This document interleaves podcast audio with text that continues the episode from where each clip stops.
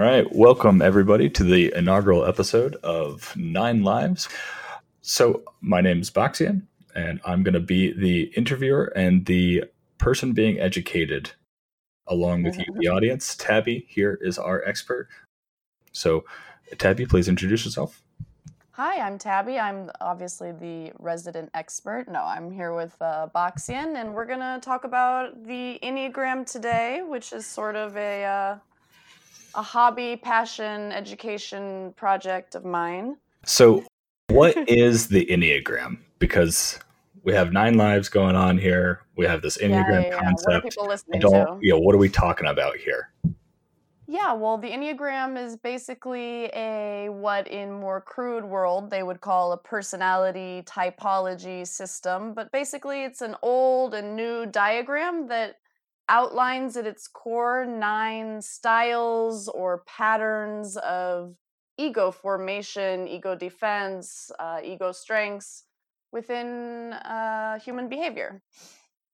All right, so we're talking about personality typing in a way, Right. right? That's what Yeah. we that's what we mean when we're saying Yeah, ego that's what I ego formation or, or something along those lines, right?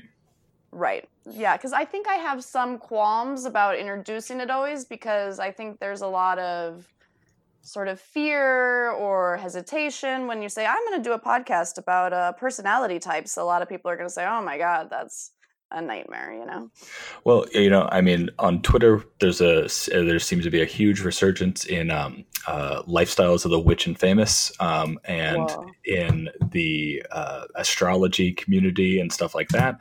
Um, and so it feels a little bit similar to that at the outset when you when it starts to get introduced. And I don't know.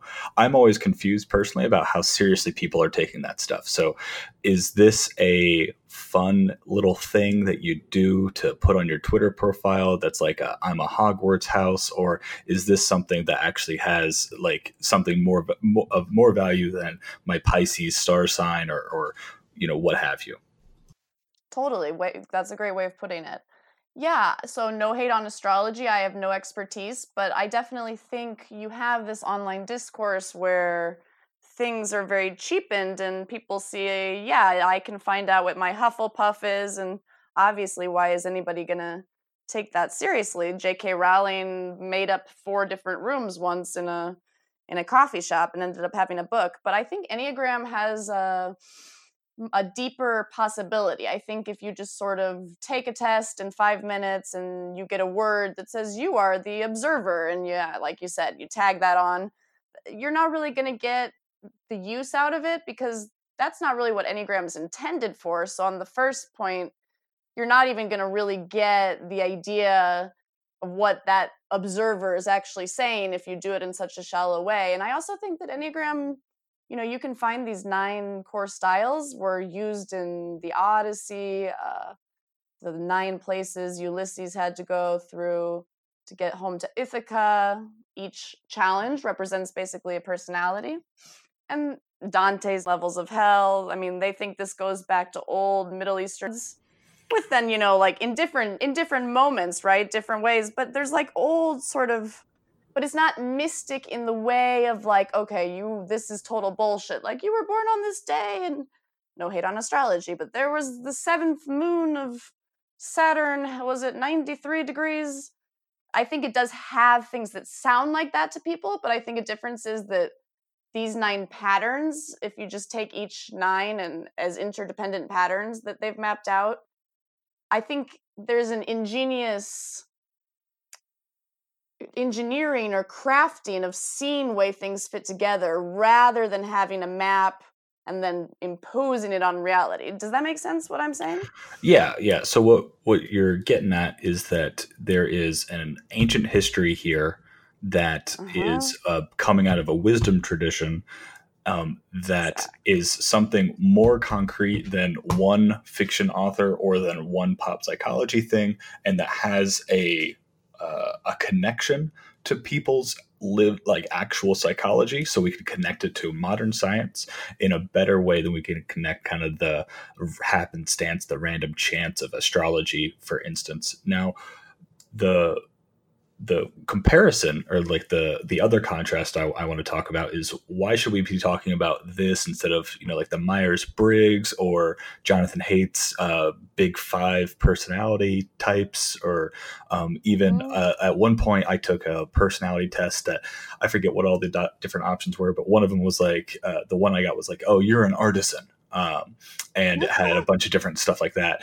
and um, it sounds like they don't have that connection to the to a tradition. They don't have a connection to a um, to a literature. They don't have a con- and that they are more focused on um, more built out of modern psychology. So maybe they have more of a deterministic kind of type um, uh, sourcing. Does that? Yeah, that's an that's interesting because yeah, talking about the enneagram, it's sort of as far as it's interesting to talk about its right it's more psychiatric traditions versus it's more um i don't know if the right word is mist i mean because it's not precisely mystic although yes it's mystic but i think we have you know some areas to complicate in terms of what what do mystics do right? I mean you have a long tradition in other societies where people are i don't know they're monks and they're forming ginkgo trees they're doing yoga they're they're in groups forming uh, you know the jesuits the sufi all these yeah i think that mystic right? is kind of just this um this kind of catch-all word right now and hopefully my vocabulary will expand soon. Well me too though. I don't know exactly what what is the other words for those things. It's an interesting question i think we throw around. And then enneagram's interesting in that you have this weird intersection in the 70s and even a debate among people because you had uh, one of the main people who brought it. Actually, I would say both of the main people who are kind of precursors to the modern uptake came out of mystic traditions. One was in Armenia, this guy named G.I. Gurdjieff, who actually, my friend informed me, was also connected to uh, Osho, and he assured me Osho's good. But I mean, all of you I know have seen the Netflix documentary, and they're like in this crazy cult. So you never know what people use these things for. But um I'm sorry. There's a Netflix documentary about the Enneagram?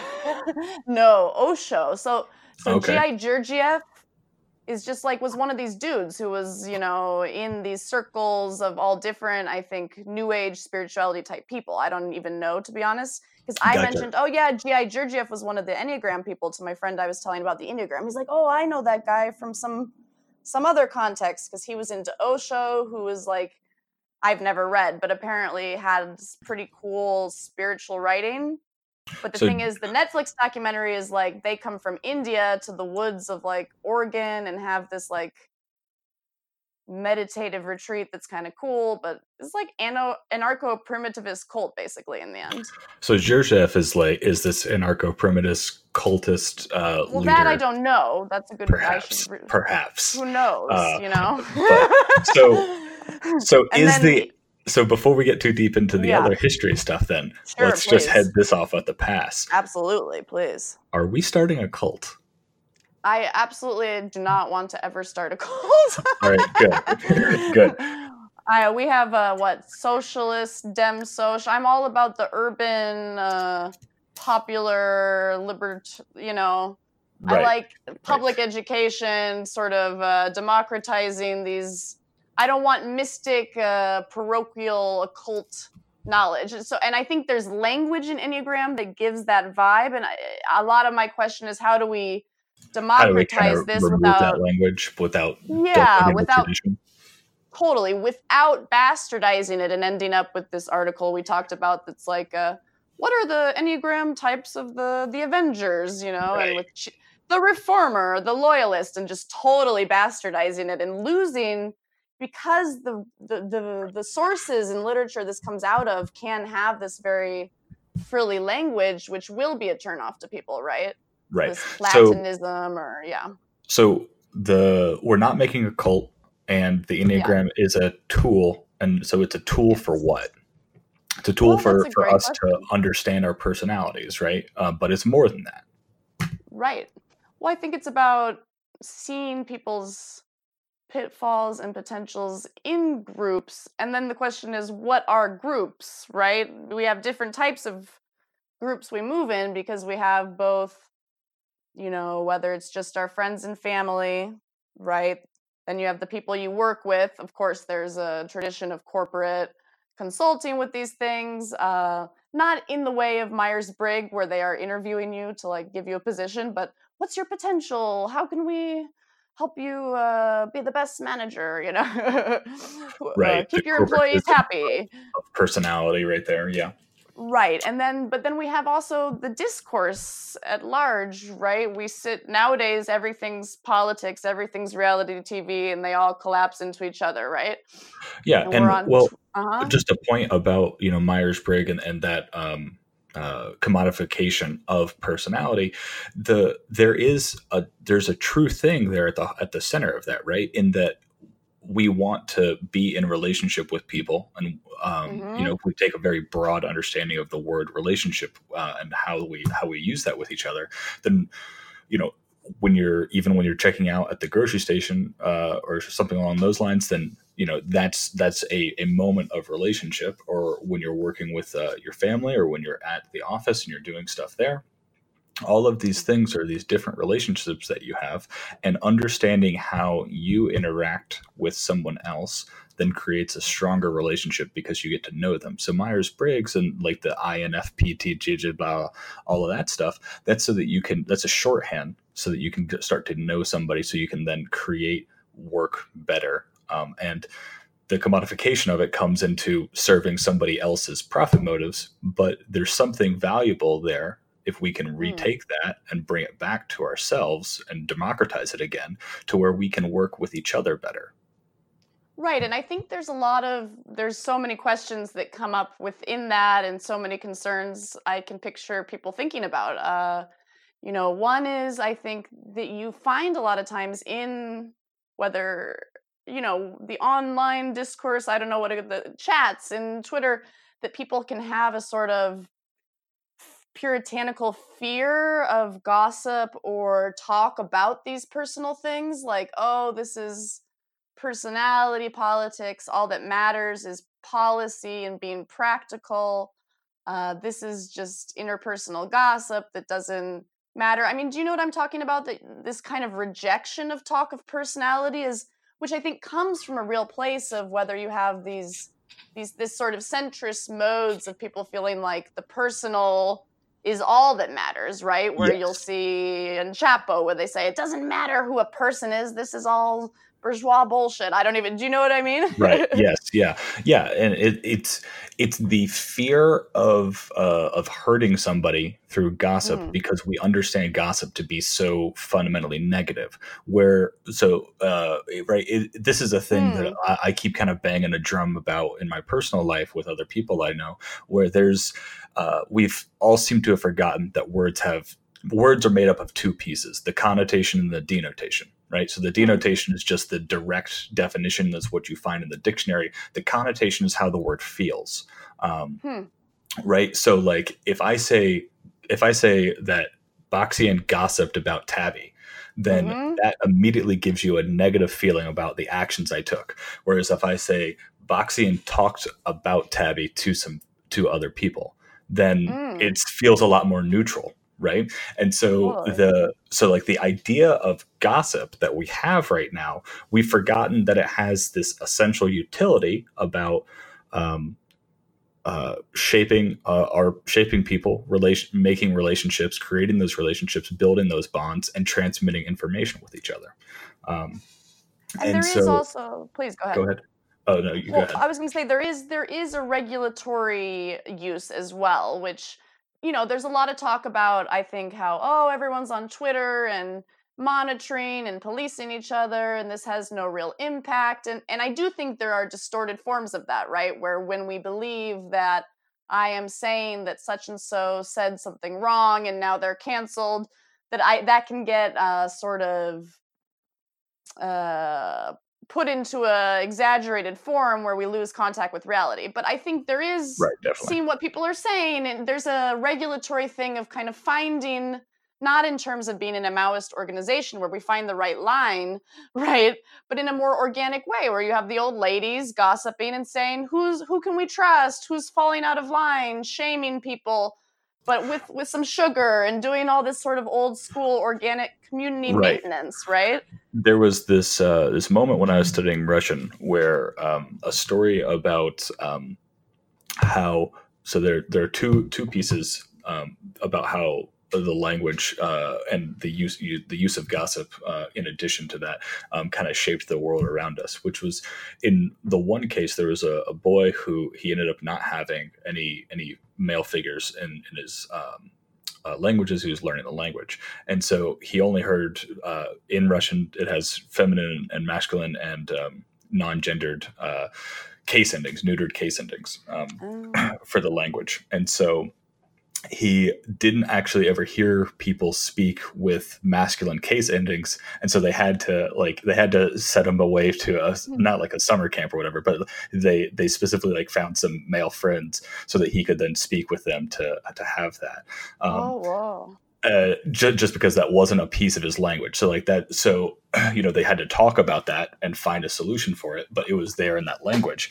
And then in an, another spot, um, the uh, Russian babushkas, right? R- Russian grandmothers. Mm, sure. They are, uh, they will not let something bad happen when it's obvious and like a low effort thing to fix. So if you're walking around in St. Petersburg uh, without a, a, hat on for uh, and it's wintertime, then they will hmm. come over to you and they will yell at you because nice. because you're being foolish right and then they'll yeah. go and and they'll and if they know somebody that you know then they'll go and call them up and they'll say hey why are you doing this right and we see the same um, kind of protective instinct and that's all gossiping um, yep. which is the connection right is the connection is that it, it, goes back to people and it goes back to babushkas in the end it's all inside right. the russian doll of babushkaness that's what we're right. getting at. And so the like so the that. use of the enneagram here is that it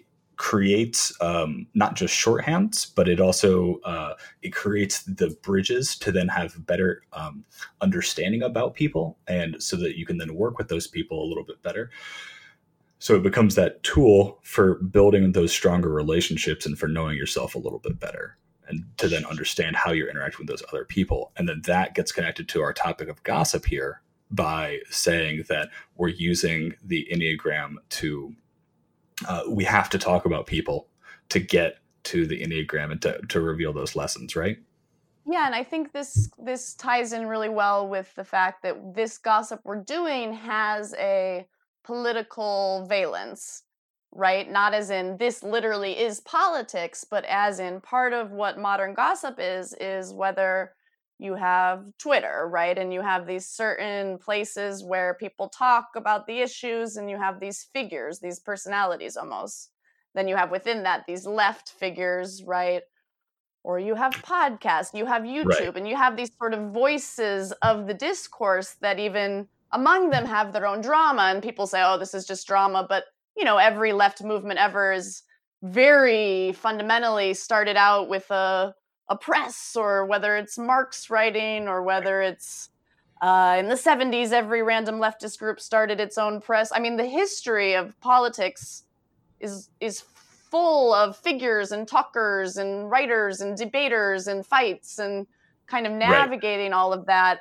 I liked the words you used, bridges and shorthands, because I see all these patterns that I know, and I think that's my core thing is wanting to share and be able to kind of introduce people into this shorthand and bridge, which I've found so useful in understanding myself and others in a very beautiful way, oftentimes. Right. Yeah. And so, you know, when we're talking about it, when we're putting it into this kind of leftist space, we're talking about saying, while the personal, while the political is not only personal, there right. is a personal element to politics, and we have to be able to recognize that and work within it. Exactly. Um, and it's not determinative. So, it's just it's because I think right. some people say, well, you're putting people in these boxes and then it's going to be all. No, it's about rescuing the tools of and recognizing the potential. It's it's from a loving place. Yeah, and, and, that's a that's a key key point is that none of this is prescriptive. None of this right. is deterministic. All of it, it, it, this is a tool, a conceptual framework, just a conceptual tool that you can use. And if it doesn't fit the right situ, if it doesn't fit the situation, then it's not the right tool for the job, and put it down. Right. Totally. Don't don't put us like you can eventually get a screw into a board with a hammer.